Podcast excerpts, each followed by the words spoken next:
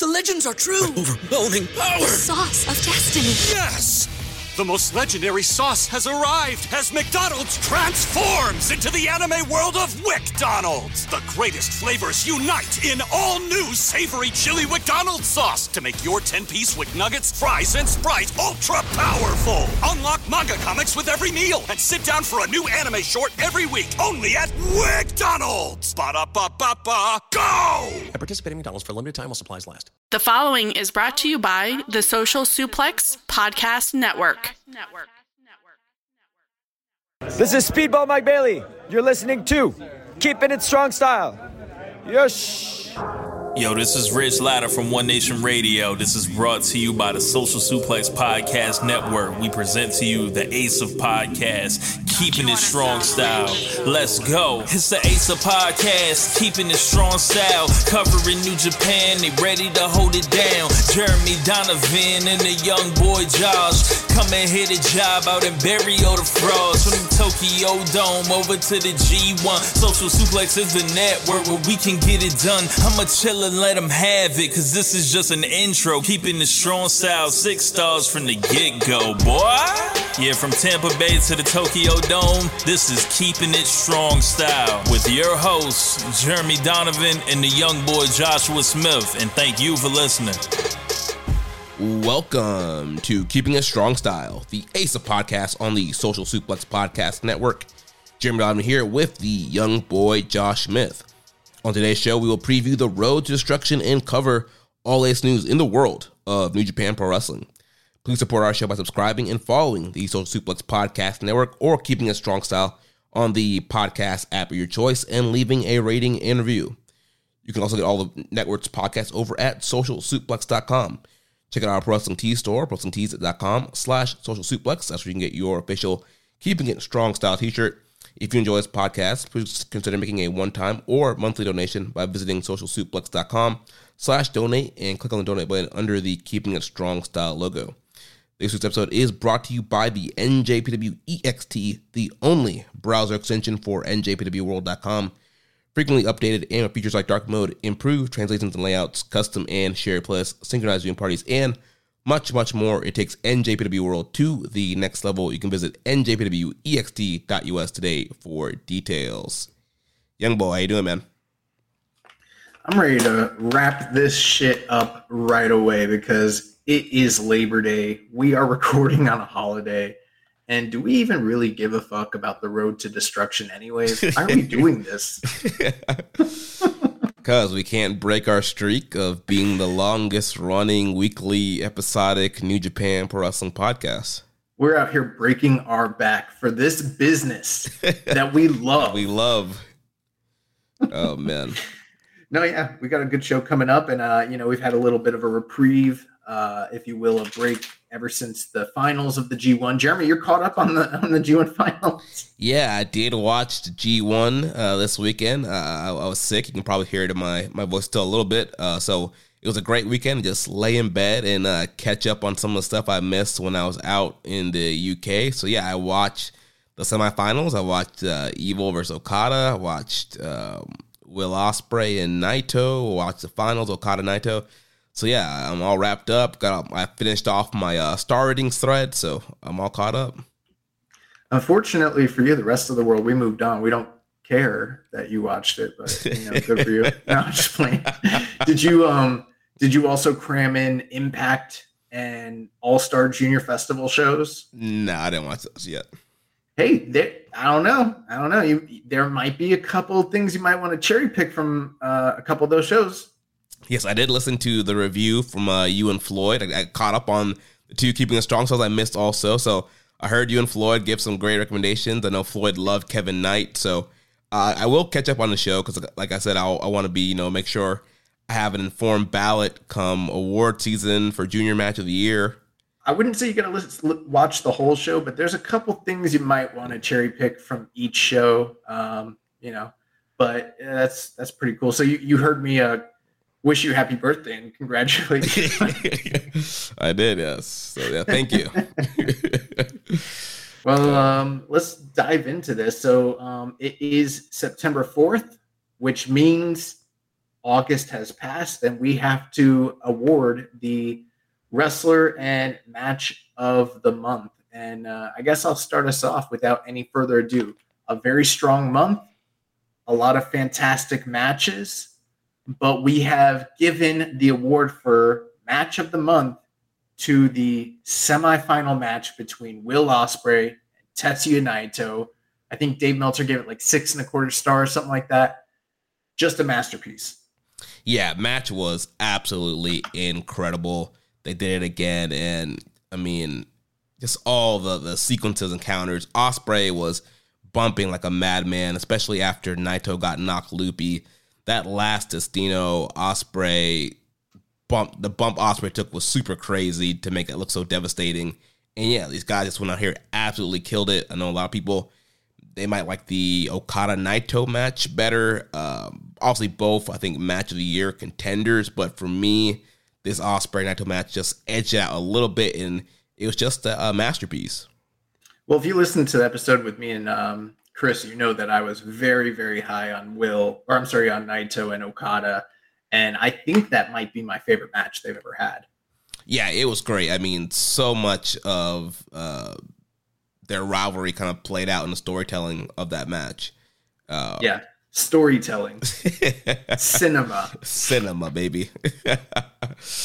uh, yeah, but Ospreay Naito, obviously the, the incredible moves, the, the, high pace, dude. Uh, Naito throwing the the knees after the hip toss uh, mm-hmm. thing, that was brutal. Um, obviously Ospreay hitting sky twisters everywhere. I mean, so much great stuff. Awesome match. A lot of little stuff, and then the drama down the stretch obviously is like what tops it off. Yeah.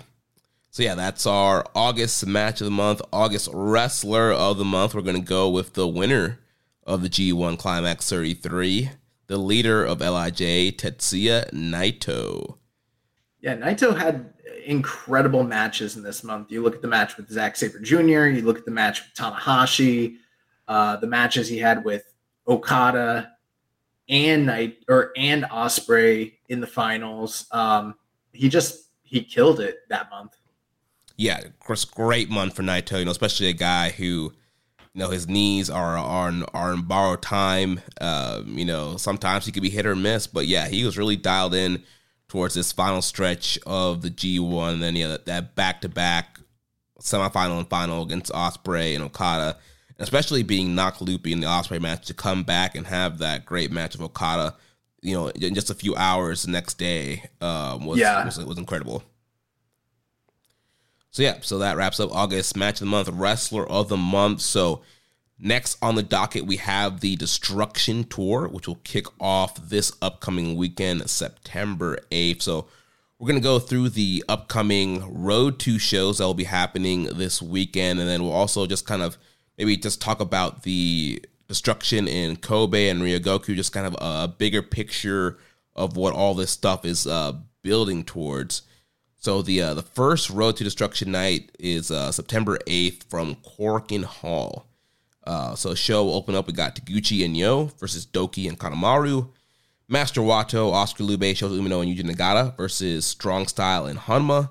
Got Goto, Yano, and Yoshihashi versus Bad Dude, Tito, Mikey Nicholls, and Shane Haste of TMDK. Tenkoji teaming up with Tiger Mask and Togi Makabe to take on Okada, Ishii, Tanahashi, and Yuto Nakashima. Then we got Hiromu Shingo, Naito, and Yota Tsuji versus United Empire with Callum Newman making his New Japan debut. Great-O-Khan, Henare, and Jeff Cobb. Semi-main event, NJPW World Television title match. Zack Sabre Jr. defends against Oleg Boltin, And then the main event will be House of Torture's Evil and Sho taking on Sanada and Taichi from Just Five Guys. Oh, I'm a little surprised there. I thought for some reason I thought that Zack and Boltin Oleg was the main event. Is it not? Uh, according to NJPW uh, 1972.com, it's slotted in the semi-main spot. Okay. Yeah, I mean, usually the most accurate, um, you know, version of the card is going to be on NJPW 1972.com. So, uh, yeah, uh, I'll have to trust you on that one. But I, I thought I don't know for some reason I thought the last time I looked at it unless they opposite. Change, yeah, I just went on the site just now. Yeah, it's so, yeah, I'm looking at it too, and you're right.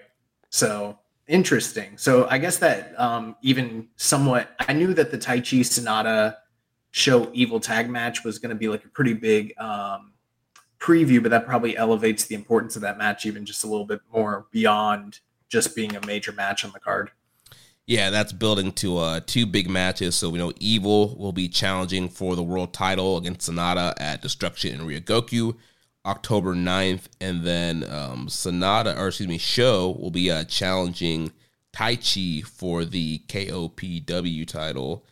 And, yeah, and I think what's interesting with this match is typically you would expect the junior on the the card to be the de facto pin eater, and that's still a, possibility.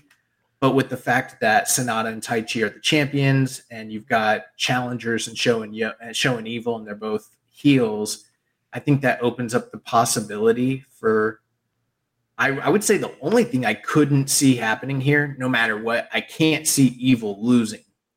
But I could hypothetically see, to varying degrees, scenarios where Sanada, Taichi, or Sho end up doing the favor on that night. Yeah, I think probably for the most probably compelling thing, you you want Evil or Sho to get a win there to kind of make them as more viable contenders for their, their matches coming up. Sho challenging at uh, Destruction in Kobe uh, for the KOPW against Taichi. So you want to make those guys look credible, especially Sho um, challenging a heavyweight. So you also it's talent torture. You can do a bunch of shenanigans. You could have um, you know Dick Togo and Yujiro involved, and Sho can pin Taichi. Yeah, I feel like Sho pinning Taichi might be the move there because yeah. he's the least credible of you know the the challengers in the match and kind of needs more momentum going into the match as opposed to Evil, who you know he's had a few big wins here recently. Yeah. But um, I think the big match that most people are paying attention to on this card is going to be Zack Sabre Jr. versus Oleg Boltin, And, you know, this is the first really big test we've ever seen for Oleg Boltin. We've gotten a, a little bit of taste of, you know, his skill set. We've seen him, you know, go up against a few different young lions. We've seen him um, in, you know, multi-man tag matches, but it's still very early into his pro wrestling career.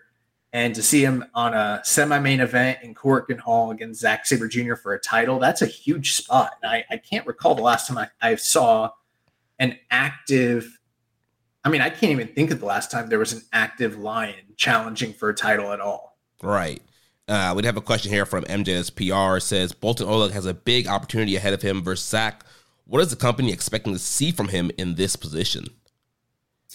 Well, you know, he he's not exactly a spring chicken. The guy's 30 years old, so he and he's also a long tenured um, amateur wrestler in the world rankings. So probably has some wear and tear in his body. Obviously, the guy is a physical specimen. I'm looking on Cage Match right now, and he has, even though these haven't all, a lot of them are dark matches. Altogether, he's got 27 um, professional wrestling matches under his belt. So you know, he's got a, a little bit of experience here.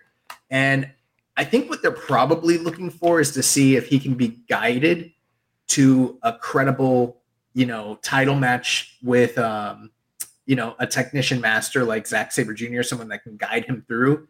And if he can display, you know, a lot of the things that you're looking for out of a star, like charisma, passion, fighting spirit, fire, you know the sort of stuff that you'd probably want to build off of if you intend to push somebody as a major star which i think they've always had those intentions when it comes to old boltin yeah we've seen from uh, day one with this guy he's gotten a lot of treatment that typical young lions don't get you know the special exhibition wrestle kingdom you know the, the big press release a lot of stuff has been uh, built around this guy and you know they made a big deal about his official young lion debut so yeah, I think they they see big things for him, and you know, like you said, he's not a spring chicken. It's almost kind of like a, a make or break. Like they need to kind of invest in this guy and get him going. And so yeah, this is going to be a test. Get him out there with Zack Sabre Jr., one of the best wrestlers in the world. Let's see if he can you know follow Zack's instruction and have a great match here. And if he can be, if he can hold up and a guy there like Zack, it's like, all right, well, we can put this guy in there with Okada. We can put him in there with Naito, Will, all these other top guys, and he's going to be able to have a good match. The interesting thing, I'm looking at the statistics here, and like he's got a pretty good winning percentage, but in singles matches, he's undefeated. So, you know, he's he's only had 10 singles matches of record. The first five were all time limit draws, but his last five have all been, been against other young lions, and he's beaten them all. So, you know, um, they're definitely giving him a push right out the gate. It's very reminiscent of what we saw from um, uh, Katsuya Kitamura when he was being pushed in a similar position. Yeah, going through that um, best of seven uh, series that he was doing, that challenge series. So yeah, it's definitely going to be a big spot for uh, Boltin Oleg. I think a lot of people are going to be, you know, watching this match to kind of see what the future is for him and how it goes. But yeah, definitely a big opportunity. Looking forward to it. Yeah, I, I, I'm kind of likening this to like a proto Ric Flair versus Lex Luger or Sting or whatever, you know, Road Warrior Hawk, any any of those large men that you know, Scott Steiner, guys that Flair was able to kind of guide to a, a, very good, credible match. And I think that that's probably similar to what we're going to see here with, uh, you know, Zack guiding Oleg Boltin to a match. You know, maybe this will be a little bit of, and I'm not saying he's Tom Magee, but maybe this will be a little bit of a Bret Hart, Tom Magee situation. Yeah. Uh, yeah, I think it'll be a great, uh, you know, be another defense for Zack. I believe this will be uh, V13 for Zack. So Zack's been having an incredible uh, title run. Um, great champion this year. Yeah, and I know you know, uh, granted, like you look at uh, Orange Cassidy just had like 30 something title defenses. Yeah, 31. which that's crazy. But like in, in New Japan, the title defenses are a lot less frequent. And if you're looking at just modern times, there's very few people that have ever had as many title defenses of any belt in in New Japan history, especially within the IWGP period of the company. Um, already, I mean, you you probably have to figure that Zack's got one of the like five best title defense records, maybe maybe like top three in New Japan history for the IWGP title, you know, era. Yeah, I mean, we're only in September. He's already at 13. I mean, if he holds a belt for the remainder of the year, he could probably get to 20, which is pretty crazy. Yeah, and I mean, you know, you look at like Okada's legendary IWGP title reign that was 12 defenses, and he's about to pass that, which is pretty crazy. Yeah. So the next show that we have is the following day, also a Korakuen Hall show on September 9th. We have Satoshi Kojima versus Oskar Leube, Taguchi and Yo versus Douki and uh, Taka Michinoku, Master Wato, Shota Hanma, and Nagata versus Strong Style and Yuto Nakashima. Goto, Yano, and Yoshihashi, along with Oleg Boltin, taking on Bad Dude Tito, Mikey Nicholls, Shane Haste, and Zack Sabre Jr. Evil Sho Yujiro versus Sanada, Taichi, and Yoshinobu Kanemaru. And the top two matches of the evening, the never openweight six man tag team titles are on the line as Chaos, Okada, and Ishii teaming up with Hiroshi Tanahashi, the current reigning champions, defend their belts against Hiroyoshi Tenzan, Tiger Mask 4, and Togi Makabe. And then your main event is a 10 man elimination tag team match as the LIJ team of Bushi, Hiromu, Shingo, Naito, and Tsuji take on the United Empire team of Callum Newman, Great-O-Khan, Jeff Cobb, and Will Ospreay. Yeah, so obviously, once again, the the semi main and main are the two uh, big talking points here.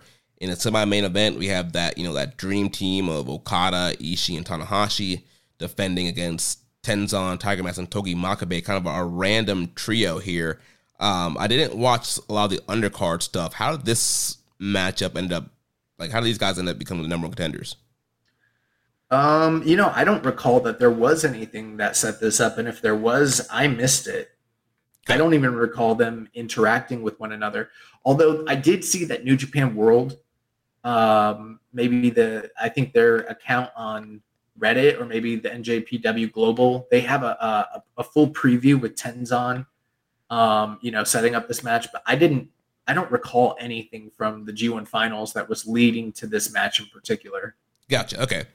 So yeah, so very kind of interesting, you know, mix of uh, you know, New Japan dads here challenging for the Never Six Man titles. Uh, Got to imagine this will be a uh, def- uh, easy win defense here for uh, Okada, Ishii, and Tanahashi.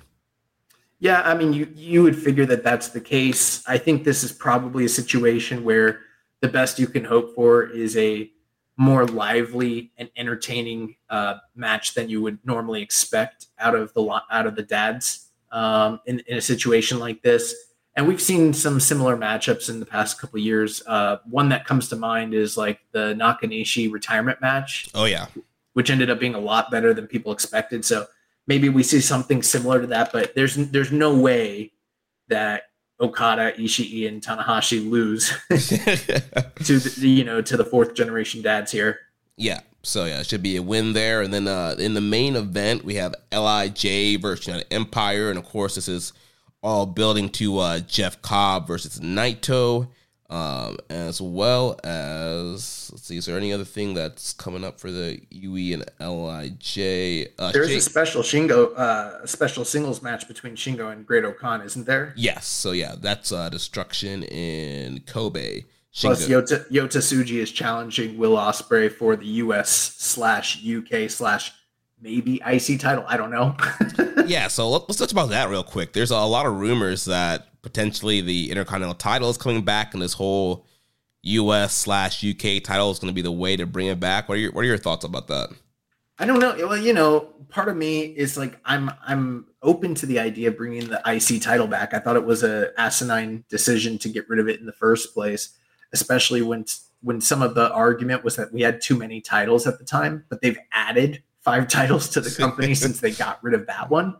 Um, but the, the issue at hand is basically this they took the IWGP heavyweight title and in, intercontinental title lineages and merged them and vacated them entirely and started a new lineage for the IWGP World Heavyweight title. And part of the rationale was that we're creating a new belt out of two belts and retiring both of them. So the problem with that is if you somehow create another IC title, it's very hard to logically claim connection to the original belt and its lineage. It's almost like you're creating a second version with it. If it has a new lineage, that's fine. Like just a spiritual successor. That that would be fine. But I don't see how you can um, separate the IWGP and the IC titles lineages since you decided to use both of them to create the World Heavyweight titles lineage. You know what I'm saying? Yeah, uh, kind of reminds me back when uh, WWE they unified the IC title, the World title, and then brought the IC title back, but they kept the lineage. They, see, that would have been easier because in that situation, WWE kept the World Heavyweight Championships lineage, and they just merged the IC title into that belt. And when they brought the IC title back, it had its own lineage because it, it wasn't borrowing from the World Heavyweight title. This would have been much easier if New Japan had decided to just retire the IC belt and create a new World Heavyweight title, but let it share the original IWGP Heavyweight titles lineage. Never, never have eradicated that. Yeah. Then that this would be much easier across the board. But again, these are all just rumors and speculations, but there is a little bit of smoke to the fire because we saw Lord Gideon Grey and uh, Takami Ohbari kind of hinting at the idea of the IC title coming back. And, you know, Chris was on the show and sort of, you know, I don't know, hinting around something about an IC title. And I was like, this, this motherfucker knows something we don't know. Like, and he, he probably doesn't. He's probably just speculating as a fan like the rest of us. But, you know, more often than not, sometimes he's right. Yeah. I, th- I think he was uh, sniffing this one out a little early. Yeah. So interesting to see what they end up doing here. But yeah, this uh, Lij uh, UE feud should be great. Also, we got uh, Callum Newman, like we mentioned, making his uh, you know debut in New Japan on this tour, uh, part of this unit. So I'm interested to see how he's going to kind of you know acclimate himself to the New Japan style and you know mix with United Empire. Yeah, you know who's going to win this match is like Bushi. he, he, thrives in this match for whatever reason. Yeah, he, he always survives. wins these like multi eliminations yeah, it's it's gonna come down to like Bushi and like Callum Newman, and he's gonna eliminate Callum Newman and win the match for everybody. Yeah. Either that or like Henare is gonna win. yeah. uh, well, then that's gonna lead us to uh, night thirty of the tour, which will be September 10th. This is going to be a Blue Justice 13 show. So we got uh, Tenzan, Bolak Olten, Tiger Mask, and Togi Makabe against Oskar Leube, Satoshi Kojima, Tomoaki Honma, and Yuto Nakashima. Taguchi and Yo versus the Bebop tag team of Tanahashi and Toru Yano. Got Goto, Okada, Ishii, and Yoshihashi against TMDK, Bad Tito, Nicholas Haste, and Sabre. Bushi, Shingo, and Naito versus Great-O-Khan, Henare, and Jeff Cobb. Hiromu Takahashi and Yota Tsuji versus Callum Newman and Will Ospreay. Semi-main event: Dick Togo, Evil, Sho, and Yujiro versus Douki, Sanada, Taichi, and Kanemaru of Just Five Guys. And then the main event, we're going to see the first of a series of matchup here, a best of seven series, six man tag match between the team of Master Wato, Shota Umino, and Yuji Nagata versus Strong Style of El Desperado, Minoru Suzuki, and Ren Narita. Yeah, um, I think overall this show obviously doesn't have as many high end, um, you know, main event slash semi main event matches the way that the two preceding shows did. But uh, I think the fifth and the sixth match are nice little preview tags. We're going to get to see Hiromu and Tsuji against Callum Newman and Will Ospreay, which should be really fun. And then, you know, they're going to continue the uh, Taichi and Sanada and uh, Evil and Sho series, giving us another big uh, preview there. But this um six man tag best of seven series, I, like I said on previous episode, I don't recall if they've ever done a best of seven series in New Japan. And if they have, uh, I'm not really privy to it or I can't recall it. So I do think that this is pretty interesting and it's something, you know, cool that they're doing that kind of keeps, um, you know, Shota Umino and Master Wato and Desperado and Ren Narita, all these guys, you know, kind of busy in a period where there's not anything major lined up for those guys because I mean they could have easily just floated into the background and just you know busy themselves with multi-man tags but instead the, this series actually has heat behind it. It has a purpose people will have investment and by the time they're going to blow it off at the uh, destruction and Ryogoku show in october that's where the you know if it goes all seven which i'm sure it, w- it will i can't recall a best seven series never going the full seven. Right. Um, that's where we're going to get the final payoff. So this is going to be a great series all throughout this tour, and I hope all the matches make tape. I'm sure they probably will. Yeah, this should be a lot of fun. You could create, um, you know, number of contenders for the never six man titles out of this feud here. Uh, mm. Also, you can continue the the feud between uh, Umino and Narita, kind of fuel that going. Also, Suzuki and Nagata have a, a history and a feud there. Um, so yeah, a lot of interesting elements all part of this uh, matchup. I'll Wato and Desperado. They've had a little feud as well. So yeah, it should be uh, fun. And like you mentioned, like it's gonna add some stakes to what would traditionally kind of be a oh another random multi-man on, on a Road to show. But now there's gonna be some stakes. There's gonna be these guys are kind of fighting for pride here. Who's gonna, who's the best uh, trio? And like I said, it could lead to uh, one of these teams being future challengers for the never six man titles yeah, I, I agree, and I'm looking forward to it. I'm a, a little bit of a sucker for the best of seven series, so you know, um, you know, I, I know Rich is listening. He's like, it's not going to compete with, you know, the the elite versus Death Triangle versus Death Triangle. And it's like, well, it doesn't need to, Rich. Oh man, hey, you never know. Uh, Umino might be flipping. I'm sure there will be some flips, but um, you know, uh, one thing that they've been hyping up in the um, lead up to this is, you know, the long standing feud between Nagata and Suzuki. And those are matches where if you haven't gone back and watched some of those classic matches, I highly recommend that you do because they are just so hard hit, hard hitting. And like even just a couple years ago during that, the pandemic, that G1. yeah, well, during the empty arena uh, period, during the um, New Japan Cup, that's what I meant. Yeah, New Japan Cup. Yeah, they had those crazy matches, and I was like almost five stars on one of them. No one else was, but I I fucking love their matches. So yeah, those guys, great chemistry, great matchup. So yeah, should be a lot of fun when they mix it up in this uh, best seven here. Well, that is going to do it for the three shows that are upcoming, but we do have New Japan's Destruction in Kobe on September 24th, for, coming from Kobe World Hall, and then uh, another big Destruction uh, show, the final major destruction show in October on October 9th, coming from Ryogoku, uh, Kogu Gugikan. I never know how to say that. And a lot of the preview matches that we've kind of just glossed over are leading to the main uh, matches on these two shows. So we thought we'd just kind of go over them. I, I don't know. This doesn't necessarily serve as like the official official preview for these shows. I don't know how in depth we want to go, but you know, it's probably a good idea to talk about the different feuds that are going on because it feels sort of like we have a bit of a reset now after the G1's over. Yeah, I think looking at these cards, it's it's a great way to kind of have the, the big picture of what this whole tour is building. So, also, these are kind of the pillars of the tour with the uh, road to pillarism, with the road two shows kind of in the in between and building to these shows. So, I think it's a good idea to kind of look at the the shows. Also, when we get closer, we'll do like official previews and predictions.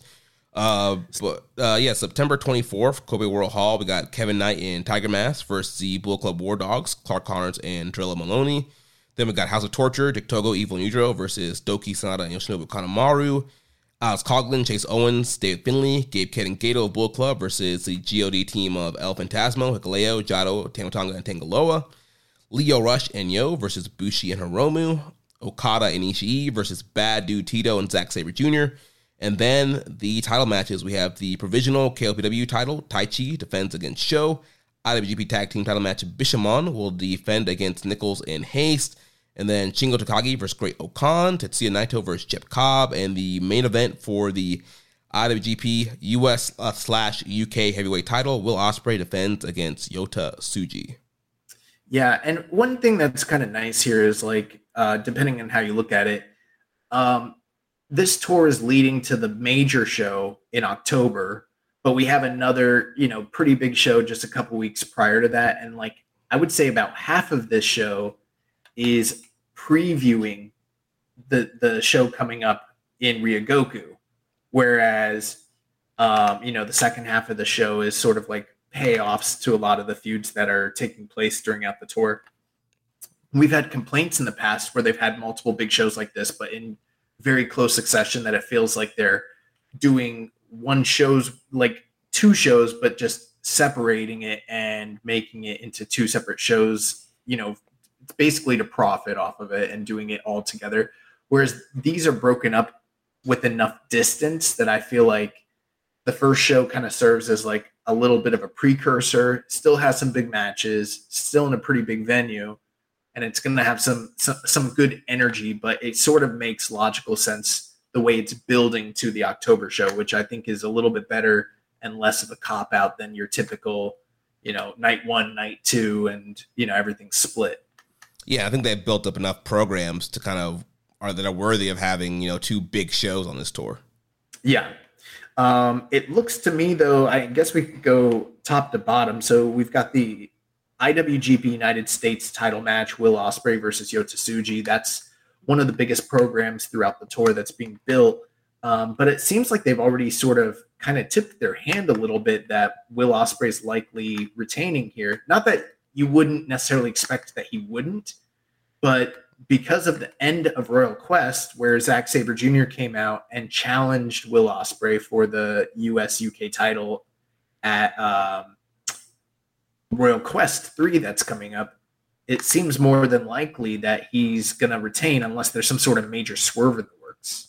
Yeah, I mean, obviously, with it being the UK Copper Box, you, you want to draw. I think doing Ospreay Sabre for the quote unquote UK title makes a ton of sense. So uh, I get why they shot that angle at Rev Pro um, on the 11th anniversary show, but it also kind of does hurt yeah, uh, Tsuji's chances of people believing in Tsuji winning this match another talking point.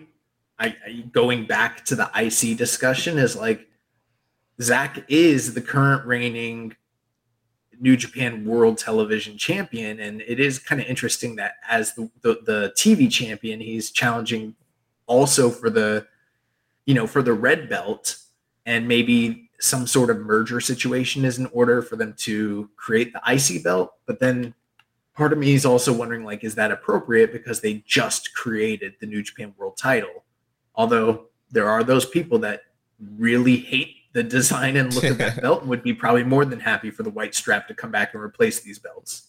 Yeah i don't know. The tv title's grown on me and, and i like the purpose it serves. I like these the 15 minute matches. Um, I, same. I think it's a great thing you know. Also you have zack establishing it but i think uh, having a young guy beat Zack and kind of having that like it's was created for to be kind of a younger guy title and kind of a, a more of a high speed, faster pace uh, match. I think is a kind of a great title to have.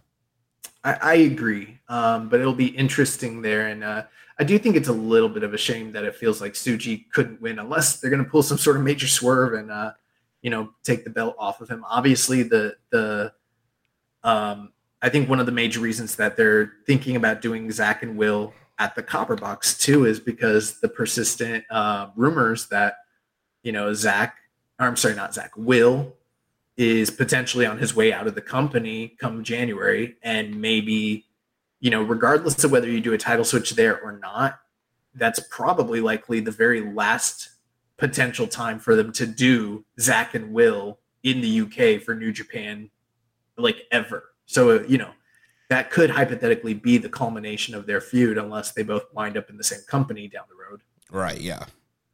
So, um, beyond that, we have two special singles matches Shingo Takagi versus Great-O-Khan and Tetsuya Naito versus Jeff Cobb. Um, you know, traditionally, uh, the winner of the G1 would go on to defend their title shot. And I don't think that that's the case anymore. Uh, you know, probably because the precedent that Okada set last year. So, like, we're getting Naito and Cobb. It is kind of a grudge match. Cobb did beat Naito in the G1, and maybe Cobb would have this, you know, maybe a win for Cobb would put him into some sort of contention, but Naito's the G1 winner. He's going on to the Tokyo Dome, win, lose, or draw. He did say that um, you know, he was thinking about just walking out of the match after five seconds. Um, so you know, it's going to be interesting, but I'm I'm sure Naito's picking up the win there regardless. Yeah, you know, hypothetically, if Cobb were to win, I guess you could either do like a three way, you know, Cobb, Naito, Sanada at the Tokyo Dome, or you have Cobb challenge uh, a power struggle in November. Um, there's some some op- options you could do, but yeah, I think we we, we only do three way main events in the Tokyo Dome when Brock Lesnar signs with the company. That's the only time. Um, but Shingo and Great-O-Khan, these guys have, uh, you know, even had recent um, history with each other going back to just this year. So uh, th- that match feels a lot more like some sort of, you know, crossroads match for both guys. Neither one of them um, qualified for the, you know, final eight during the G1 this year. Both of them are looking to get into contention for, you know, gold once again, uh, regard, you know, wherever that might be within the company. So, um, this one feels like it probably has a lot more stakes uh, than even Naito Cobb. You know, as weird as that sounds. Yeah, a, a win here is going to tell you who they're going to be pushing going towards the, the rest of the fall and going into Wrestle Kingdom season. Yeah, I agree. And uh, maybe, you know, I, I love Shingo. I want him to be the guy, but, you know, there is the argument that they haven't really utilized O-Khan the way that they should. And again, if there's an expectation, hypothetically, that Will's on the way out, maybe you should start putting some pieces into place to accommodate for, you know, what could be a weakened United Empire. Yeah. Um, following that, prior to that, we also have the IWGP Tag Team titles. Bishamon is defending against Mikey Nicholls and Shane Haste. There's been a lot of talk online about the fact that we're at the 99th title reign and who's going to be the 100th champions and how major that would be. And I've heard a lot of people kind of discuss their speculations. And it feels to me like most likely if TMDK doesn't win here, then we're probably looking at, you know, World Tag League and whoever wins that being the guys to take the belts off Bishamon. Yeah, I think this is TMDK's third tile challenge this year. Um, you know, they've challenged, I think they challenged Bishamon earlier in the year. They challenged Aussie Open and now is their, I think believe is their third time challenging. So these guys, you know, they're kind of becoming failing challengers. Uh, so at this point, I think they got to kind of win here. That's what I would do, and I mean, you know, uh, I think it might just be a little bit of happenstance that they're the hundredth champions. Some people put a lot of stock into that. They want to see New Japan do something special, but you know, I I have to wonder unless you're going to put like a dream team together of some sort, like Bishamon would have been the appropriate guys to win it the 100th time and they are the 99th champion. So uh, I, I, see no harm in going with TMDK. Yeah. And then um, the other big match preceding that was Taichi versus Sho, which is being uh, you know previewed all throughout the tour. And it's a KOPW match. We don't know what those stipulations are. We're still a ways out, and I'm sure we'll get a better idea of what kind of match they might be building to as we see them in these preview matches yeah, I'm sure Sho will try to do some kind of House of Torture, you know, wrenches. Bullshit. Yeah, wrenches are illegal. Who knows what ties? I, I, say they do a scaffold match. oh uh, no one can get hurt from that. and uh, you know, aside from that, we don't have to relitigate. But the the preview, the first five matches of the show are pretty good previews, leading to Destruction in Ryogoku on October 9th.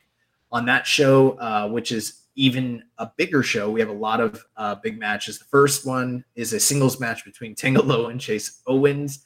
Um, second match of the night, IWGP Junior Heavyweight Tag Team titles as the Bull Club War Dogs, Clark Connors and Drilla Moloney defend against the intergalactic jet setters Kevin Knight and Kushida. Following that, there's a six man tag best of seven series match seven, provided they get to match seven, but they're already advertising it. So I'm sure we're going to get there as um, Team Nagata takes on um, Team Suzuki of Strong Style. Uh, fourth match of the night, the strong openweight tag team titles are on the line as Bull Club War Dogs, Alex Coughlin, and Gabe Kidd defend against GOD's El Phantasmo and Hikuleo. Fifth match of the night, the IWGP Junior Heavyweight title is on the line as Hiromu defends against Mike Bailey and Lio Rush. Sixth match of the night, Never Openweight title is being defended as the champion Dave Finlay defends against Tama Tonga, former champion. And then your main event, the IWGP World Heavyweight titles on the line as the champion Sanada defends against Evil. Yeah, pretty uh, good looking card here. I do know that the, I think a few more matches will probably be announced as we uh, progress down the tour. I'm sure we'll get a couple more multi mans, maybe something else will, will pop up. But what we have here so far is a pretty strong card. Yeah, they don't have anything announced for like Okada or Tanahashi just yet, hmm um, or like Will or Zack. You know, so it'll be interesting. We'll see. You know, potentially something lines up for you know stars of their caliber, essentially. Yeah, you could do some multi mans, or maybe something else will come up with those guys. Uh, but yeah, uh, looking uh, really excited, looking forward to this card. Uh, that junior title match, Hiromu, Bailey, and Lio Rush should be a lot of fun. Yeah, I mean, it, at the very least, there's no matches that that don't have stakes or a title attached to them, and the ones that don't, you know, we are like singles matches, which are rare in New Japan.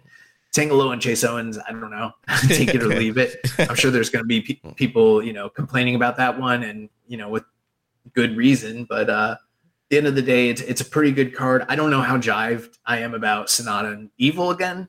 Um, Yeah, but it is what it is. um, yeah, and Naito's not booked for this ma- this show either, so you know there's still time for some of the bigger stars to get you know matches on the show. right. Just knowing how New Japan books, I'm gonna imagine they'll probably end up doing another Lij versus United Empire multi man uh, match, kind of keep Yeah. that rivalry going until you know after this tour is done. So they'll probably do that, and then yeah, maybe Okada and Tanahashi, then Ishii against some other random trio. And this is a week after the major, just phenomenal, monumental, you know, uh, Antonio Inoki Wrestle Dream uh, memorial card. You know, Yeah, So, that apparently maybe- I guess uh, New Japan talent will will be at. Yeah, uh, Tony Khan said New Japan talent is is you know definitely going to be sent over. Um, I was in the group chat today with Rich, and I did a little bit digging because you know he he he kind of shared that with us that you know at, at the end of last night's pay per view that that was shared, and I started looking and doing a little bit of digging to see like who actually is available, and it's like I, I have the full list here. I mean, I don't. I'm not going to go through the full full list, but it, it, this give you an idea. The big stars you could get are Will, Zack Sabre, and Kenta. Beyond that, you could get Bishamon, Catch 2 2, Bad Luck Fale, Hiroyoshi Tenzan, Satoshi Kojima, Robbie Eagles, Rocky Romero, Taguchi, Ishimori, Makabe, Hanma, and then basically anyone from Strong, anyone from the Fale Dojo, lions that are on excursion. That's pretty much who's available. So, like, you know, not to deride anybody that was listed, but aside from like the three big stars, you're talking about basically Gaijins, juniors, the guys that are in Australia, dudes that are on excursion, dads, and then people from Strong. Like, they, that's not exactly like your, you know, top tier New Japan like representation. Right. It's not you know something with the fans, you know, the U.S. fans. No, it's not Naito. It's not Tanahashi, Ishii, Suzuki.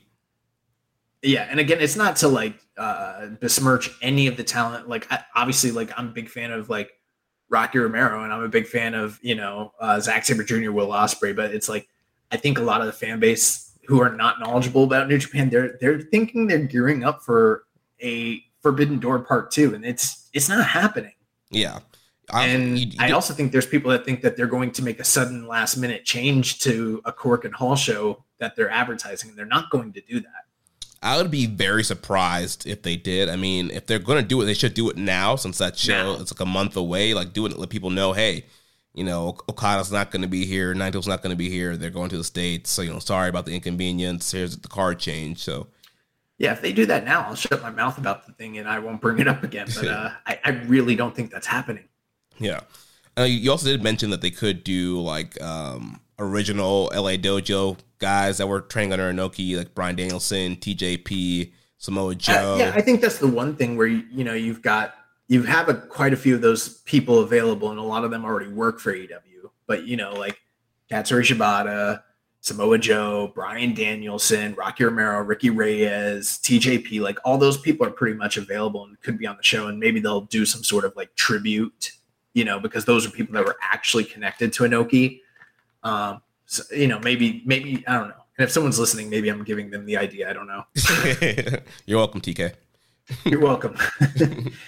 What's so special about Hero Bread's soft, fluffy, and delicious breads, buns, and tortillas?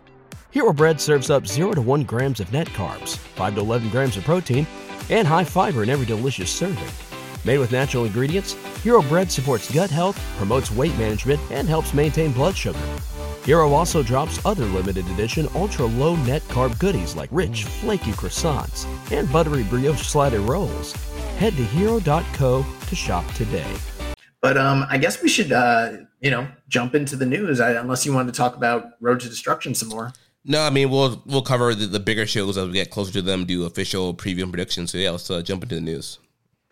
All right, awesome. So um, Ryohei Oiwa is doing his excursion at Noah. Um, he had his uh, first tag match just recently at the N1 Finals. He was teaming up with uh, uh, Kaito Kiyomiya. They took on the um, team of who did uh, who they wrestle? It was Zack Sabre Jr. and, uh, Ogawa.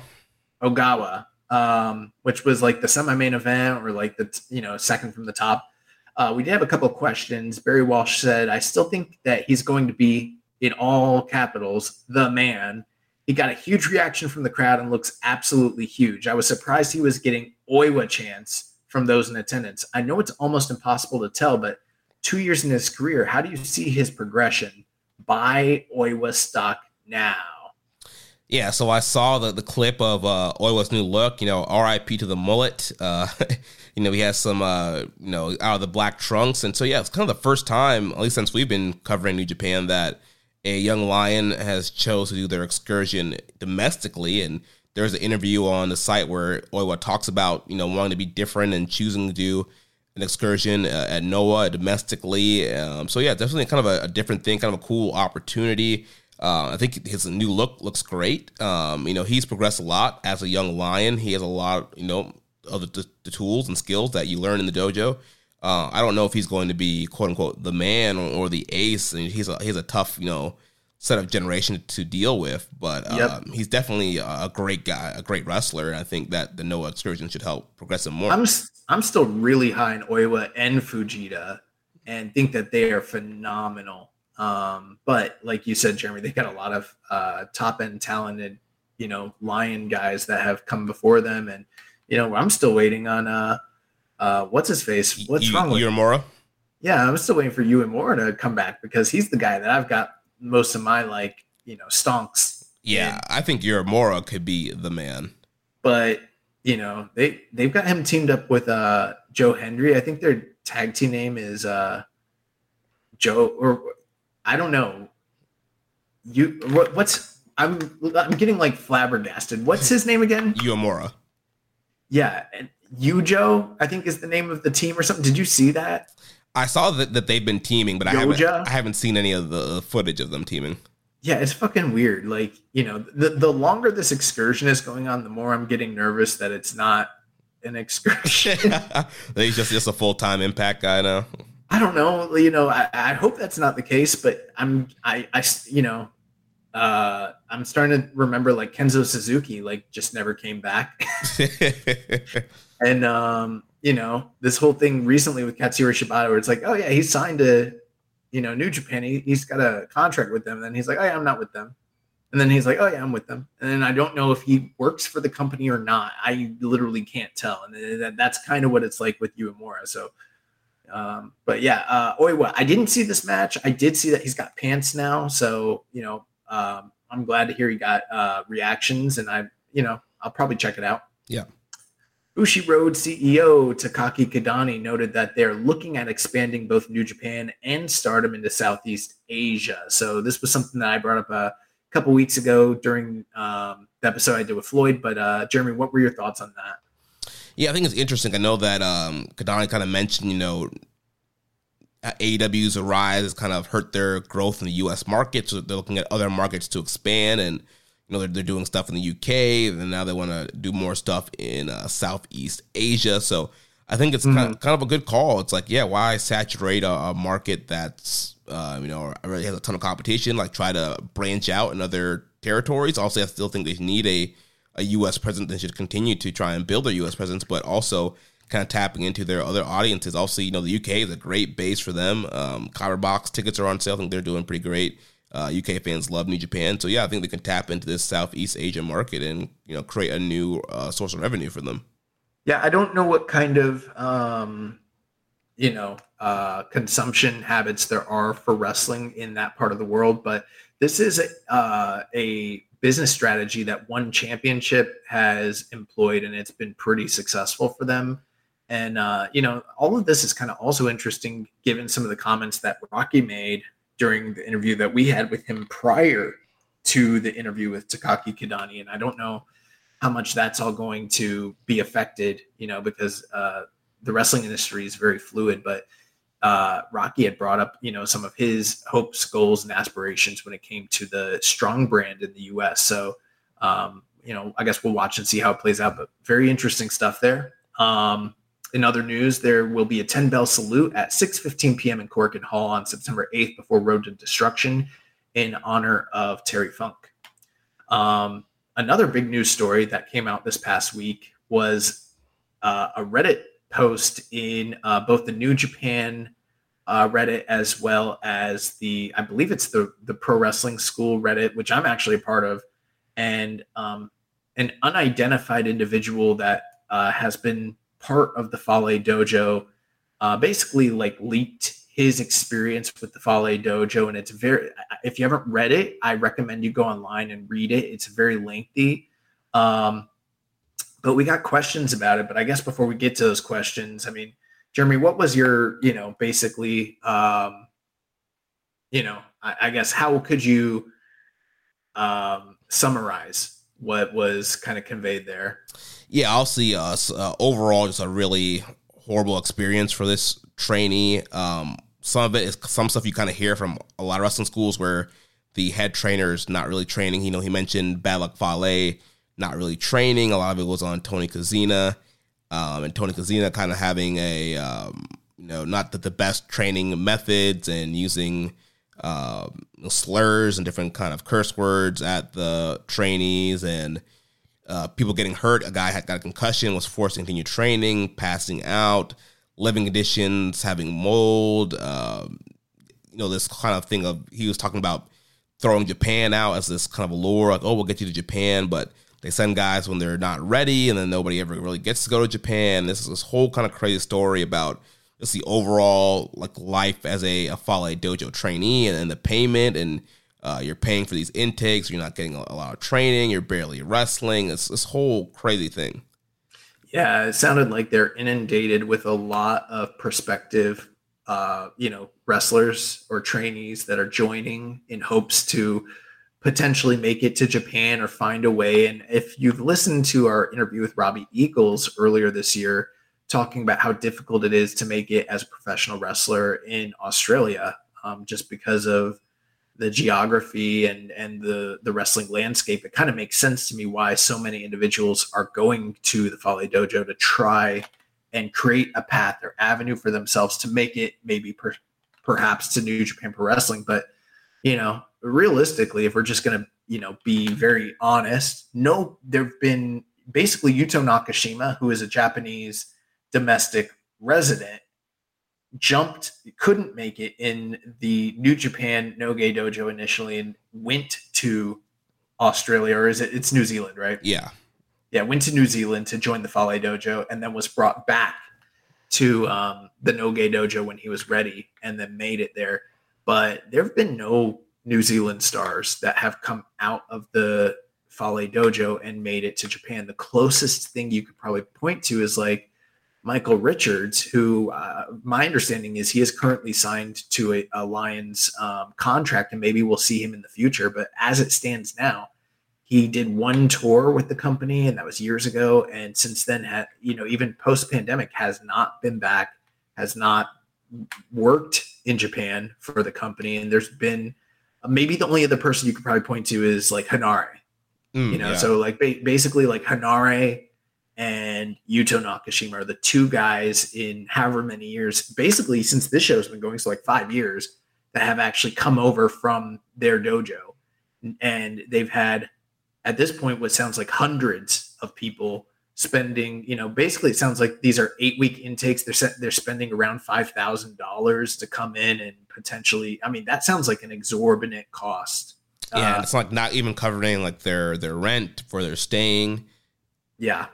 Yeah, it, it does not sound like a good situation. Now, granted, new uh, and not just New Japan, but Puroresu in general doesn't have the most sterling reputation when it comes to training and trainees. There have been lots of scandals over the years and things that have occurred in these private dojo systems. You know, a lot of that is systemic, going back to the way to some of the the issues that exist uh, that have existed in the past in sumo culture, and they've kind of persisted and per you know into Puroresu as well.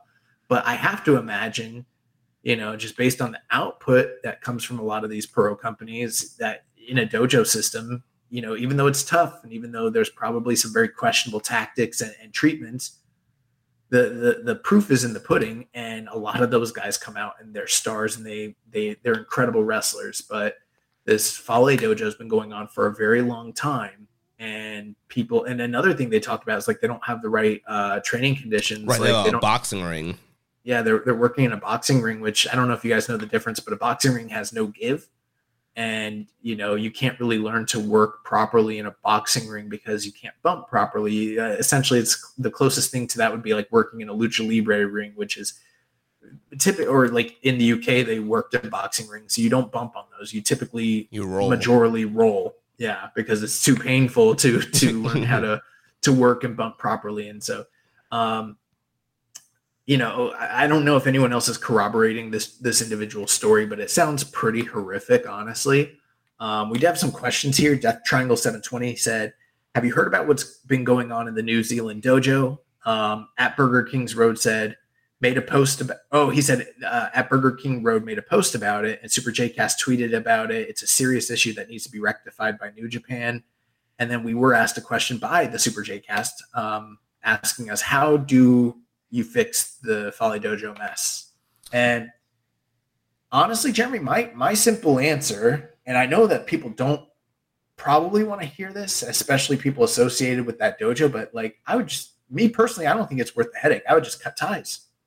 Yeah, I think New Japan they gotta they need to remove the easiest thing would be to just remove their name and affiliation from this. I know also I, I don't know what Bad Luck Fale's contract status is. He hasn't really worked much in New Japan recently. But yeah, I mean I think they need to cut ties or if they really want to do this, that they need to do they have to clean house, get rid of Fale, get rid of Kozina, um, you know, make Robbie Eagles or somebody that you know that the lead trainer and totally change it up.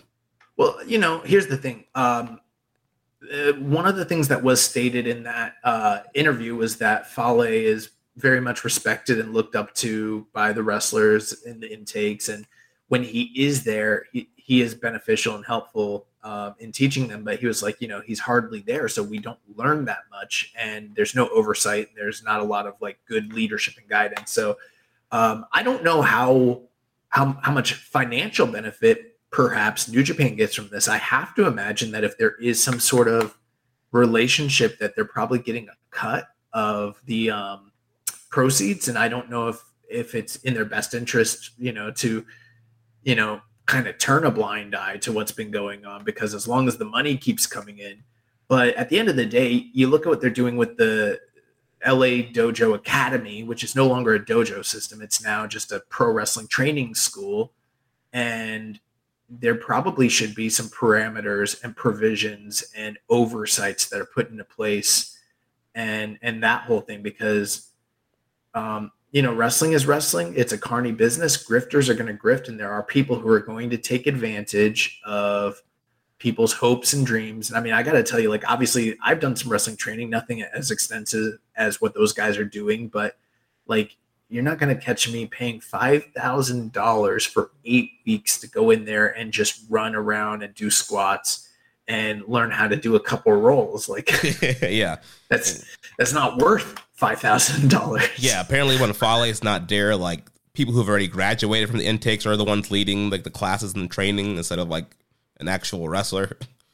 Yeah, that's that's not good. Um, so it, it sounds very messy, and I think if they can't get a handle on it, uh, they probably and you know basically like you said, clean house and have the right oversights and safeties put into place and everything like that, then uh, they probably shouldn't be connected to it because it's not right for people to believe that they're going to have some sort of ability to make it over to New Japan Pro Wrestling when there's no track record of that at all. And I understand that there was a pandemic and it probably did put a halt on certain aspirations that they had. But even now, the, the three main guys who are tied to that dojo, Andrew Villalobos, Richard Mulu, and, and Michael Richards, they've never come to Japan. We've never seen you know, um, Alan Wright and some of the other guys from that dojo. So it, it, it's not right.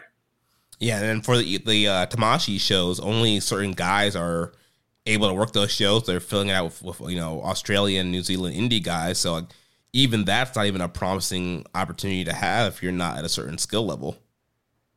Yeah, and I mean, and it's kind of also, you know, I've seen some of those shows, and I mean, you've heard some of my reviews, and I've been like, I don't know if you want to be using.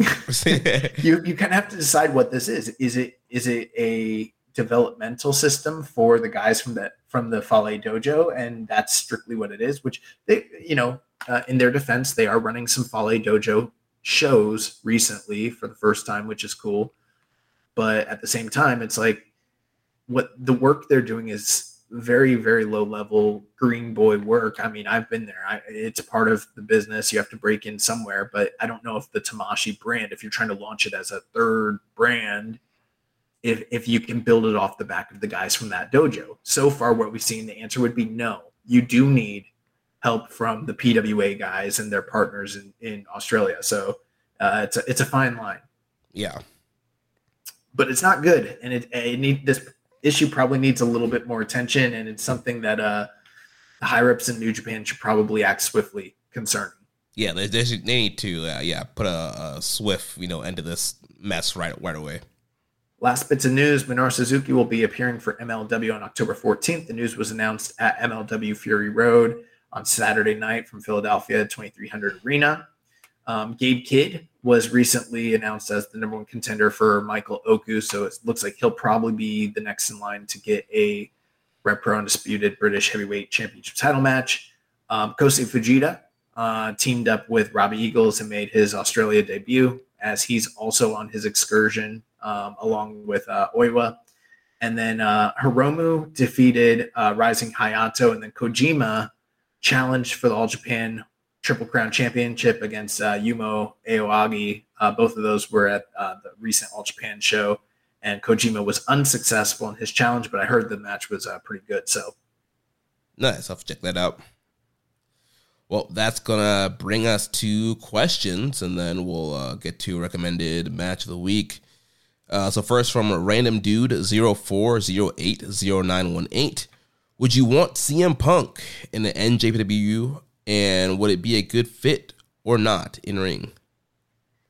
Um, you know, honestly, I mean, I, I don't want to go into the whole CM Punk thing, but I do think that the possibility of him potentially showing up in New Japan, it's not zero.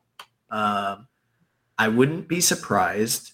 I, I, I, now could I see him signing a long term deal and making regular appearances with the company? No, not really. Yeah, I doubt it. But could I see him working one to two dates? similar to a deal like what Sasha Banks or Mercedes Moné has done recently, or like the initial run that uh, Chris Jericho worked out for himself before they extended his deal. I could see something like that potentially. I don't know um, what the optics would look like considering New Japan and AEW do have the working relationship, um, but that hasn't seemed to stop AEW from like booking AAA talent in the past. Or, you know, or so- AEW booking Kota Ibushi. or Kota Ibushi. So um, there is the possibility, and I if if CM Punk wants to continue wrestling, and he and the price is right, I can see him working New Japan. I personally, I have no interest in it, um, but you know, uh, I, I don't think that CM Punk is a top level wrestler any longer. Right. I think that there's a high, a very, very high end working level that he's just not quite up to at this point. But that doesn't mean he's not a great wrestler. He is still a great wrestler. He's just not at the tip, tip top. And there's a very high working level in New Japan. But, um, you know, I think even some of the top guys and him could have a very good match if called upon. Like, do I think that there could potentially be money for the company if they brought him in and did him and Okada or him and Tanahashi or you know him and uh, Will Ospreay or something like that? I, I do. So I'm I wouldn't say that it's a zero percent chance. Um, I don't know if they've got the deep pockets to afford to bring him in, but it is something he's always wanted to do. He's never worked New Japan. Um, so I wouldn't be surprised if he came here, did a couple dates, and then bounced to WWE afterwards. Yeah, I mean, like you said, it's definitely higher than zero percent chance. Like you, I have no interest in uh, seeing CM Punk in New Japan. Uh, I'm, I'm glad that he's not, you know, in AEW anymore, and also see him there. And I, I would care not to see him in New Japan, but there is money that could be made with him potentially doing a, you know, a, a one-off match against Okada or uh, another top star. I mean, maybe Will Ospreay.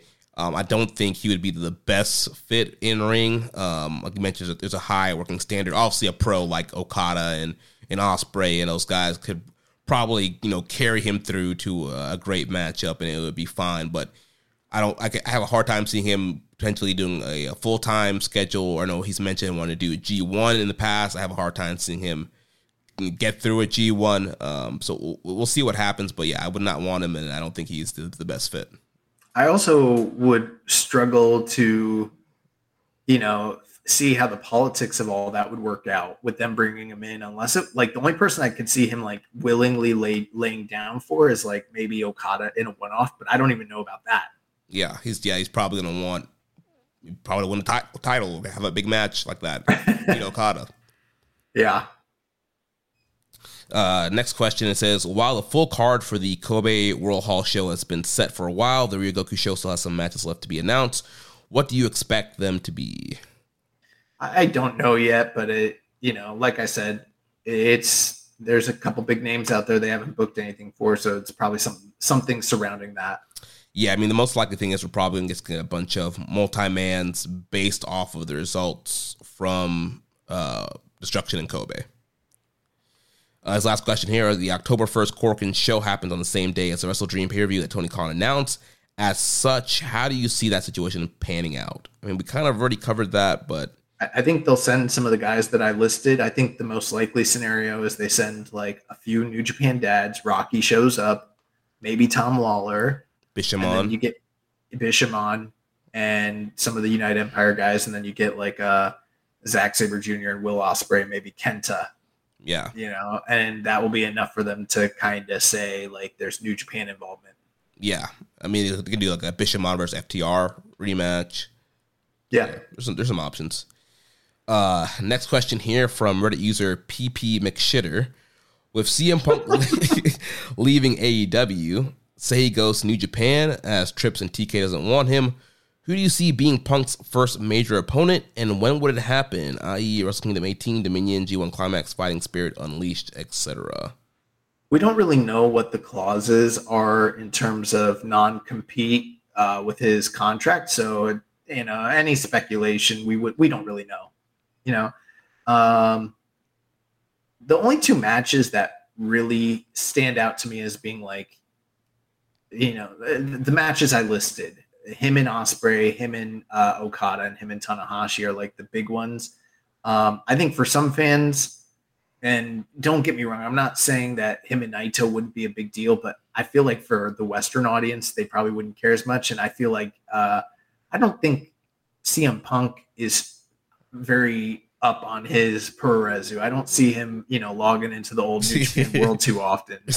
So he probably knows who Naito is. I don't know how familiar is he is with his work. I don't I don't see him like wanting to get down with Tomohiro Ishii or Shingo Takagi. Yeah. or, I don't I don't think he's about that life, but like could I see him wanting to have a classic with, you know, Tanahashi or Okada or Will? Yeah. Yeah, he was supposed to have that Tanahashi match at uh, Forbidden Door one, but got hurt, so maybe he still wants to have that match. Um, also, there's just the Kenta match, but that match was probably never ever going to happen. Those guys hate each other, um, and Kenta's not going to want to lay down for CM Punk, especially not in Japan. Um, so yeah, the, the Okada match is probably the most likely match, and uh, like you said, we don't know what his non-compete is if there is one, but I would guess if he would come in, it's going to be at a Wrestle Kingdom show or, event, yeah. or, or Dominion. Yeah. Uh, next question from Def Triangle 720. Outside the wrestling, outside of the wrestling, what can New Japan do to bring in other forms of revenue? Oh, I, I don't know. uh, I mean, you can, you know, the stuff that other companies do, merchandising, trying to secure better television deals for themselves. Um, I don't know. I, I, don't, I, I really couldn't speak too much to the business side of, you know, a Japanese corporation. Like, I don't know. Yeah, we don't really have you know the in and outs of exactly what they're doing outside of the shows. So, like you mentioned, yeah, the TV deals. Obviously, that's a really big thing in America, and I know they do have some TV deals in Japan. But if they can find a way, yeah, to increase revenue from media, merchandise are probably the two low hanging fruits for them to get more revenue. Uh, next question here from DJ underscore Aftershock. Thoughts on my goofy ass idea of Kosei Fujita being the first young lion to ever win an NJPW title by winning the six man titles alongside Shane and Mikey in TMDK? Well, he's not a young lion any longer, so it's not possible. Yeah, he's a he's a graduator, right? Yes. So yeah, so he would just be yeah, TM TMDK team winning the trio title. Uh, last question 7252 says the start of the to Destruction begins this week. So my question to you guys is what's y'all's favorite destruction match from New Japan? I don't have a top favorite, but one of mine has to be Tanahashi from Zack versus Zack Sabre Jr. for the IWGP Intercontinental Championship in 2017. Oh, I I don't even remember what's ever been on a The, the one on a destruction show. the one that stands out to me, uh, Kenny Omega versus Ishii, uh, Destruction 2019 or 2018. Yeah, I, w- I was gonna say that, but I couldn't remember if that was on Power Struggle or um, Destruction. So you know, I don't know. I don't know. Those events all kind of merge into one thing for me. You know. Yeah, the Ishii Omega was definitely destruction because it was it was September because Ishii had beat Kenny in the G one. Kenny was champion, and then they did the uh the title match on destruction. Yeah, I mean, I don't know. I'm like looking at some of these shows, Destruction in Kobe. I don't know. There's a really good uh, Tanahashi Shibata match from uh, Destruction in 2014. That's probably got to be up there. That maybe that's my answer. I don't know. Yeah. Let's see here. Uh, next question from MJSPR. Says Destruction is a sneaky good card, mix of good singles and title matches, but it doesn't have a ton of momentum. Has American Wrestling, AEW specifically, sucked the air out of the room for NJPW? I mean, I, maybe, but I mean, it, it, it's.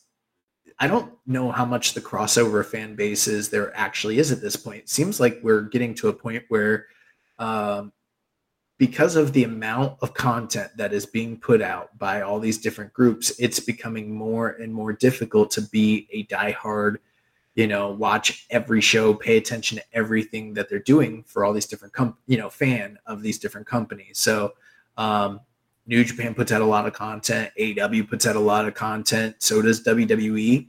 And then beyond that, you have your, you know, your pick of all the pro Puroresu companies, all the Lucha companies, all the independents, all the Joshis, you know, stuff from the UK. I mean, there's a lot of fucking wrestling out there.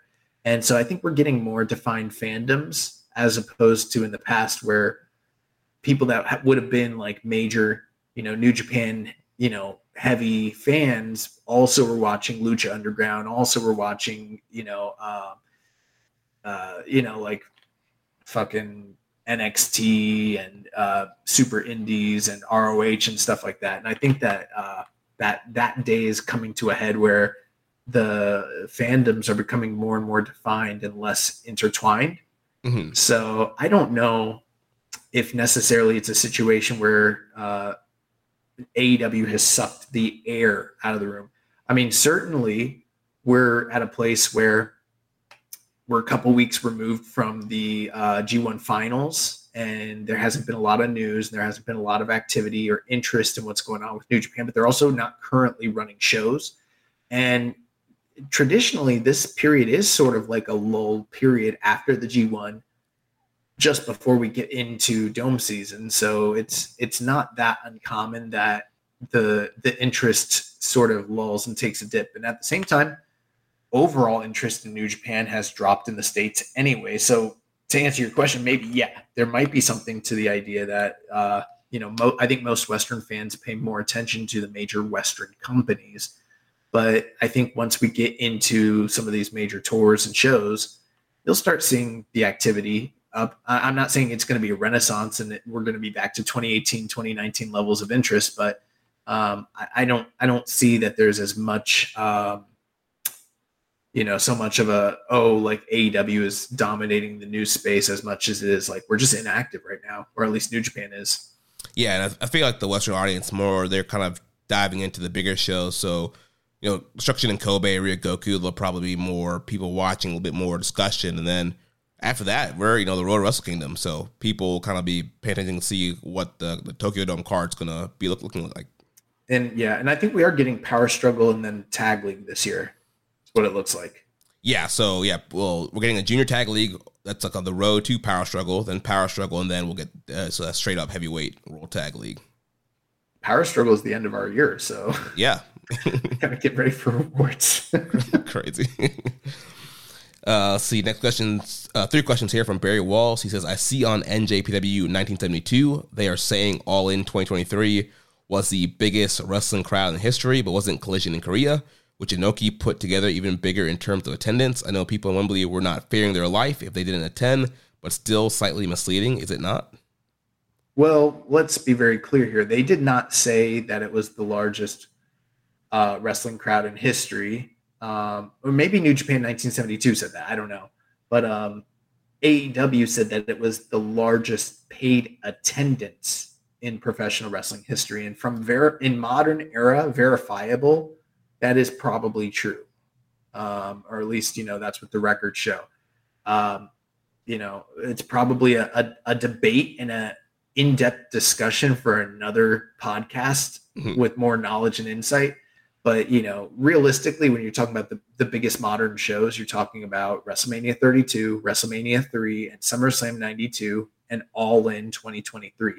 And all four of those shows realistically had over 80,000 people in attendance. How much over? You know, All In, they're saying that aside from just paid attendance, you know, including comps and stuff like that, they had over 90,000 people in the building on that day, which I think is plausible. I also think it's possible that based on my studies that SummerSlam 92 and WrestleMania 3 might have also had a similar number. Uh, it's hard to verify, but um, I don't really think that we should be giving props realistically to the Collision in Korea shows because they were mandated attendance by a dictator uh, with a non-paid attendance. You know, Right? Yeah, people were, were literally forced to to go. No, but they didn't give their hard-earned money. Like, I want to watch this wrestling show. it, it's very similar. And I mean, this might sound like a cop out to some people, but it's like, you know, when WCW had the shows in Sturgis or like the Bash at the Beach in 1995, they claimed 100,000 people were there because they were, you know, I forget what it was, but they're at Venice Beach during some big festival. They're like, there's 100,000 people here. It's like, they're, they didn't pay. They're not here to watch your show. yeah, but they're here. It's like, all right. You know, that's kind of the same thing. Or like when uh, WWF did a, a couple matches at Rolling Loud, and someone tried to claim that attendance. You know, there's like eighty thousand plus people here. It's like, dude, they're they're here for Rolling Loud. right? They're They came for a concert. yeah, they're not here to watch Bianca Belair. And uh, you know, I, I think it would be um, anyone that tries to like, you know, realistically make the argument that those collision in Korea shows hold some sort of weight when it comes to drawing ability and you know dollars earned. It's really idiotic. Yeah, be like uh, Jericho was like I sold out Wembley with Fozzy. Yeah, he didn't, but, but, that would be like the same thing yeah. too. Yeah. Uh, his next question is: The sad news of the Funker has passed. Has passed, although he never wrestled for New Japan. Do you not find it odd they never acknowledged it on NJPW 1972? Terry was a big deal in Japan and was to me how Tanahashi is for Josh. That is, this death hits hard. New Japan never made a mention of Kitamura's death when it happened either. I just find it a bit odd. Any opinions? Um, I mean, I don't know. I don't frequent the NJPW1972.com website too too often. Um, but they I, did I thought, I thought they did, yeah. Well, they made mention of it online on Twitter for sure. Yeah. You know, and they, they are doing the tribute to him pre-show. Also, that's not correct. The he did he did work New Japan, um, not often, but I mean, he had his first match, his for his first tour with the company in 1995, teaming with Sabu, and he worked singles matches during that tour, and then he worked a couple. I think he worked a Wrestle Kingdom. He, he worked a couple off and on matches throughout the years. Not a lot, um, but yeah, he he did have a couple tours with New Japan. Um, but yeah, and I New Japan acknowledged Kitamura's death as well. Um, yeah. I, I don't I don't think they had major write ups in NJPW1972.com. Maybe there was something to that. Maybe they should have. I don't know. I don't run their website, but they definitely acknowledged those deaths online. Yeah, that's what I thought too. So yeah, maybe if we don't, he missed it, or I don't know. But yeah, they definitely mentioned them. Uh, last question here says all the goat talk got me thinking about this. As good as Okada is, why is he never mentioned? Is it possible to be as good and heralded as he is, yet still be underrated or underappreciated, perhaps? I don't know. It's all relative. You know, it depends on your opinion. I I I know a lot of knowledgeable wrestling fans that think he's the greatest of all time. So I, I hear his name brought up pretty regularly, honestly. Um, but there are definitely people who probably don't feel that way for a number of reasons. And at the end of the day, it's all relative, anyways. Yeah, I mean, I think the thing with Okada, is kind of one of those situations where it's almost like a, Yankee or some kind of big sports dynasty where they win so much you don't want to talk about them, or they're so great you don't want to talk about them, and so you know maybe people just don't kind of admit him for that reason. But yeah, I do think he's one of the greatest, and like you said, most of the people we talk to do kind of acknowledge Okada's greatness. Uh, a lot of people who don't are are really like hardcore WWE only watch WWE fans, and they think Roman Reigns is the greatest. Yeah, I mean, most most of the if I'm talking to someone and they don't think Okada is, you know, and I'm not saying they have to think he's the greatest or you know necessarily like for instance this, you might not think that he's the greatest, right? But if you think that me including him in my list of like the tip top all time greats is egregious, then you know we're on different wavelengths. We can't have that discussion. Right. Yeah. Know? All right. Last uh, two questions here from Hawaiian Punch BV. Says with New Japan looking to potentially expand internationally, what territory should they invest their time into? Should they do what AJPW does and look for talent in smaller wrestling territories in Europe? They discovered Francisco Akira from Italy and are currently developing a mass wrestler from France named is that Agile Agile Blanc? I don't know how to pronounce French words, so I couldn't tell you. I mean, I, I think New Japan scouts from internationally and around the world, and yeah, maybe they will turn more of their attention to, um, you know, Europe and that sort of thing. I mean, uh, there have been plenty of times in the past where New Japan has opened the door to um, other regions and other types of wrestlers. I remember like in the late 80s when they brought in all the Soviet workers, and I remember in the mid 80s when they brought in all the shoot style guys, and again in the 90s when they did that, the mid 90s when they brought in all the um, all the shindy, you know, junior workers from all over the domestics, which was like kind of crazy at the time, and you know they they've always had a, a, a lot of working relationships, a lot of um, you know foreign talent from across the globe that has come in from all over different places. So um, I, I, wouldn't be surprised if they start expanding and bring you know as far as like expanding potentially, not just um, you know uh, acquiring talent. I mean, that's something again that's I'm not really. I couldn't tell you where they should be looking to, you know, uh, get deals. But I mean, I don't think it hurts to potentially have revenue from television internationally in a lot of different markets because that's something that benefits WWE, it's something that benefits AEW. And New Japan's done a bit of that in the past. And I think that if they intend to, you know, run internationally, having a television presence first is going to be something that really helps them. Yeah, I think there's a lot of room to grow in the UK. You know, since speaking out happened, a lot of UK indies kind of went down or got really smaller. So I think you know, also you know Rev Pro is their partner in there, but I do think that they've had a lot of success bringing in UK talents. Also, you know Will Ospreay, Zack Sabre Jr.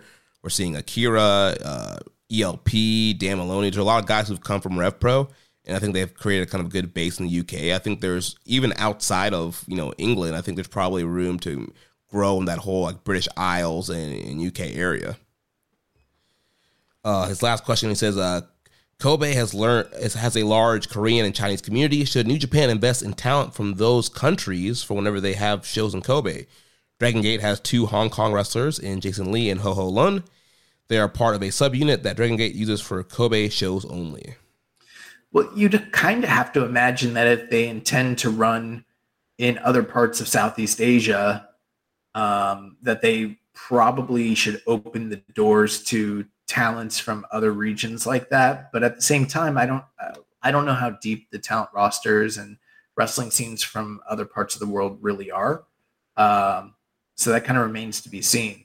Um, but it's not a bad idea. The other thing too is like you know, unfortunately, there's a lot of persisting uh, cultural racism that exists in you know Japan as well as other surrounding countries, and a lot of uh, historic issues between different um, you know Asian cultures with one another, you know, long-standing feuds and histories and stuff like that. So, and I'm not the most knowledgeable when it comes to all that, so I don't know, you know, how that is viewed by parts of the public and stuff like that. But you know, um, it's definitely something for them to kind of consider. You know, I, if if we were a little more knowledgeable about like the, you know, the actual culture of Japan, I could probably give you a, a more, you know, succinct answer, but I'm not too familiar, so I couldn't tell you.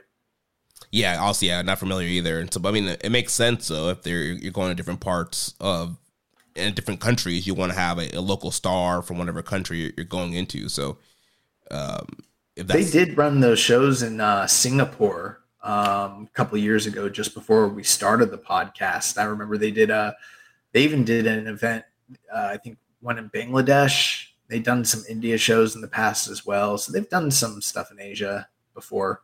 Mm. Well, that's it for the questions. Uh, are we doing a recommended match of the week? Yeah, I guess we could do that. All right. Well, the last rotation. So I have recommended. You have excursion. Uh, so for the recommended match of the week, I'm recommending AJ Styles versus Hiroki Goto from G1 2014. Okay, great. And um, I am going to recommend the match between Satoshi Kojima and Yuma Aoyagi uh, from September 3rd, 2023. You know, we've also forgot to mention, I think like Giulia just defended her strong women's championship successfully. Oh, yeah. I did think, I think that's what was her what, third defense now? I don't know. I don't watch the women's wrestling. and then uh, I think Eddie Kingston also defended the strong title uh, on Dynamite. That's right. Yeah, he defended against uh, Wheeler Yuta this past uh, Wednesday on Dynamite. Yeah, it's just the world of New Japan never stops. Soon there'll be the title defenders in MLW. yeah, Kojima coming for the gold. All right, well, that's going to wrap things up for us here this week. Next week, we'll be back to review the start of the Road to Destruction tour and cover all latest news.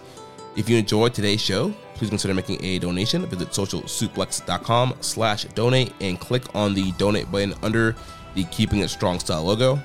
Make sure to connect with us on social media on Twitter. The show is at KI Strong Style. You can follow me at Jeremy L. Donovan. Follow the network at Social Suplex.